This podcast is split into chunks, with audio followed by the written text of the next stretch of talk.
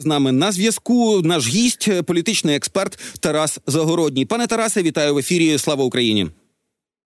Доброго ранку, героям слава. Ну давайте почнемо з чергового витка ідіотських, пробачте, заяв. Я інакше не можу сказати, хоча це моє суб'єктивне оціночне судження, отак, щоб стандартам журналістським відповідати. Спікер Палати представників Майк Джонсон сказав, що от наступного тижня проголосує Палата представників за пакет допомоги Ізраїлю. А от на український пакет часу немає. Все ну і от тепер вони уже цю штуку розділяють. Якщо вони раніше відмовлялися голосувати за пакет допомоги, давайте туди в пакет вимагали. Вони включимо ще й прикордонні питання, міграційні питання. Уже адміністрація Байдена пішла на всі можливі поступки. Тепер уже вони кажуть: ну добре, давайте тоді Україну знову відсунемо, проголосуємо лише за допомогу Ізраїлю. Е- що з цим робити? І якщо вже в адміністрації Байдена сказали, що це цинічний політичний маневр, то ну ми можемо приєднатися до фрази Карін Жан П'єр, але від нам від цього не легше. Е, ну, ви правильно говорите. Ми повинні розуміти, що це внутрішньополітичне е, питання Сполучених Штатів Америки, і на жаль, ми стали заручниками е, цієї ситуації. Ну тоді можуть бути різні виходи, або шукати можливості, те, що говорив нещодавно колишній представник спецпредставник по Україні, що є можливості інші допомагати Україні. Це є спеціальні програми Пентагону. Це є можливо згадати той самий ленд-ліз. Е, в даному випадку йдеться про програму, коли Україні надається зброя, так а потім оплачується, якщо Е, що залишається на після війни, і так далі. Тому тут різні варіанти, звичайно, слід шукати, тому що, судячи з усього, там клінч, е, ну по іншому. Ну ну подивимось, чи пі пройде це саме е, пропозиція, але слід шукати звичайно інші виходи, тому що в принципі виходи існують. Добре, ну і до Києва приїжджав Майк Помпео, колишній голова ЦРУ, колишній держсекретар Сполучених Штатів. Він якраз висловив оптимістичну, значить, е, тезу про те, що військова і фінансова підтримка від Сполучених Штатів буде і у разі обрання президентом Сполучених Штатів Дональда Трампа. А от, типу, е, якщо трампісти зараз блокують допомогу України, то чому ми маємо вірити фразам про те, що допомога допомога Україні збережеться і після, ну як вони вважають, після, а не якщо да, в разі обрання Трампа президентом. Ну, дивіться, по перше, у нас е, немає іншого виходу. Тому що все ж таки, якщо обирається президентом Трамп, він є президентом Сполучених Штатів Америки, і ми це ніяк ігнорувати не можемо, тому що у нас велика залежність від е, Сполучених Штатів Америки. Україна сама повинна робити. Знаєте, от часто у нас е, говорять про Трампа, як він е, знаєте, там починає говорити: давайте домовимося з Путіним протягом 24 години і так далі. Але ми повинні розуміти другу сторону цієї медалі. А що буде, якщо Путін е, не до не захоче йти на ті умови, які просуває Трамп? А тут можуть бути різні в дійсності е, ситуації. і Україна повинна створити максимум ситуацій для того, щоб е, Путін відверто, ну те, що називається, послав Трампа. А тоді зовсім все по іншому може розвернутися. А передумови, які повинна створити Україна, от те, що ми вже бачимо зараз е, на на території Росії це початок знищення їхньої нафтової інфраструктури. Тоді Росія не зможе нав'язувати свою гру, оскільки дрони, які постійно вже прилітають по нафтогазовій інфраструктурі Росії, створять свою справу. І до того часу, поки буде обраний Трамп, а може і раніше. Росія опиниться з проблемою дефіциту палива це дизель, який використовується як під час посівної, і в тому числі для того, щоб е, армія працювала. І тому ми повинні розуміти, що ми повинні бути сильнішими. Чим сильнішими ми стаємо, тим більше на нас будуть звертати увагу, тим більше користі е, буде з точки зору глибинної американської держави України для них, і тому в це в це будуть інвестувати. Ми повинні розуміти, що принцип е, роботи Трампа ось такий. менше витрачати і більше отримати користі. Чим більше вони користі будуть бачити, тим більше будуть допомагати.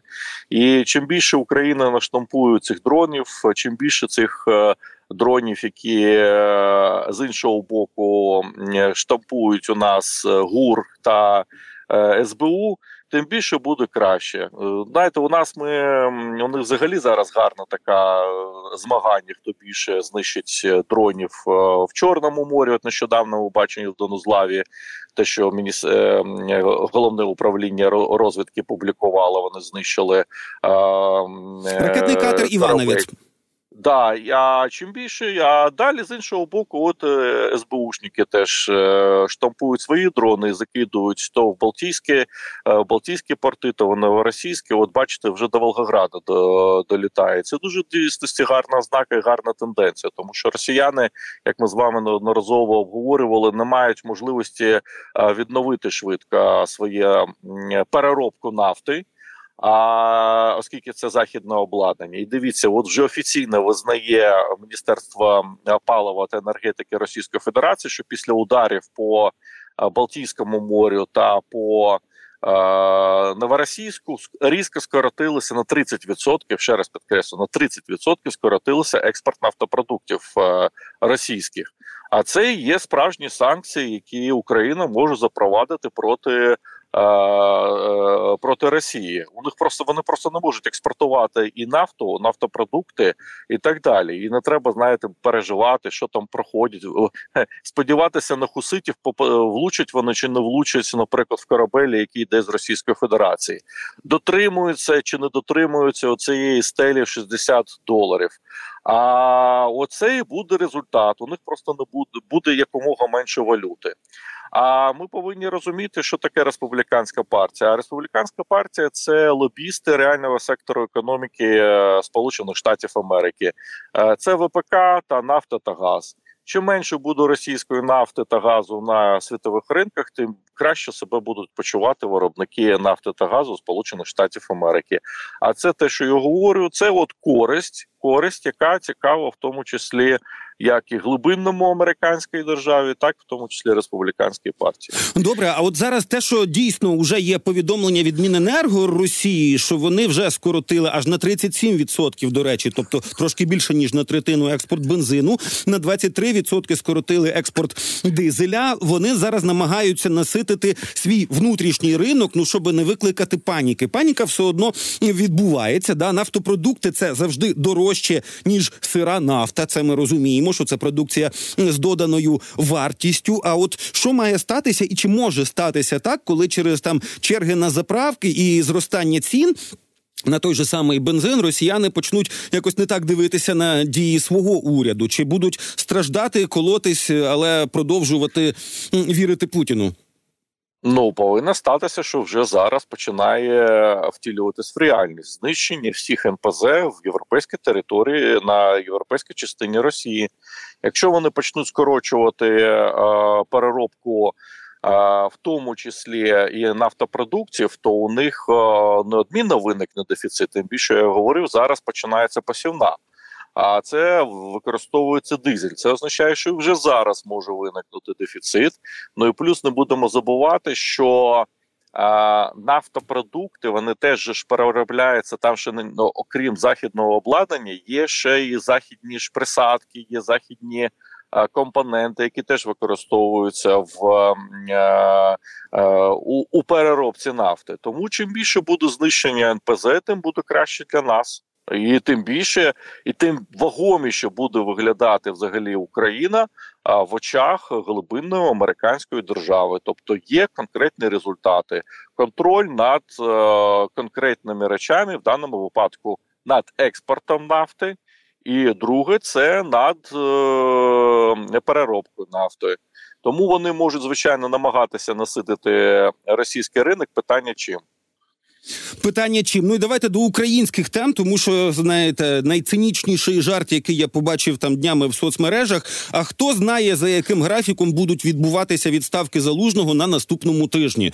Ну тому що вже обіцяли, що щось ну там різні закордонні медіа писали, що ось це може статися там такого то числа, чи там на ставці, яка відбулася, коли це там у нас два дні тому, да, другого числа на ставці у п'ятницю ніяких кадрових рішень не було. І от мені здається, здається, що сама тема з відставкою, не відставкою, ну яка вже обросла також статтями Валерія Залужного. Наскільки я розумію, це все готувалося е, значно раніше. От куди зараз має рухатися українська влада, українське військове керівництво, українське політичне керівництво? Що ми який урок ми з цього маємо винести? Ну, урок ти е, той, що в даному випадку ми повинні виходити е, е, з того, що ну українська влада стикнулася з тим, що українські військові мають велику вагу в суспільстві, і в тому числі пан Залужний. І так просто без пояснення суспільству, чим хто чим хто не задоволений залужним, ну прибрати його неможливо. Тому що в дійсності існує механізм, що президент може звільнити залужного, але йому доведеться пояснювати суспільству, чому це відбулося з конкретними фактами і е, конкретними е, е, доводами, які переконали суспільство, що цей крок був об'єктивним, що цей крок був продуманим собою вагоме підґрунтя, так. А так, коли ми бачимо, що вже прилітає по території Російської Федерації про те, що до речі, пан Залужний писав у своїй статті, що переходити треба на новий етап е, війни, то суспільство не зовсім буде зрозуміло, а на якій підставі і за що звільняється головнокомандуючий. Ну тобто, це буде незрозуміло, але є і друга частина. От зараз, по суті, хто би не посів цю посаду, да ми розуміємо, що абсолютно конституційне право має верховний головнокомандувач. Там навіть написано, що от звільняє, ну призначає і звільняє за поданням е, міністра оборони. Все у нас є міністр оборони. Він може подати якусь, е, значить, ну документ, значить, прохання чи там заяв не заяву подання на звільнення і на призначення якогось іншого е, головного командувача.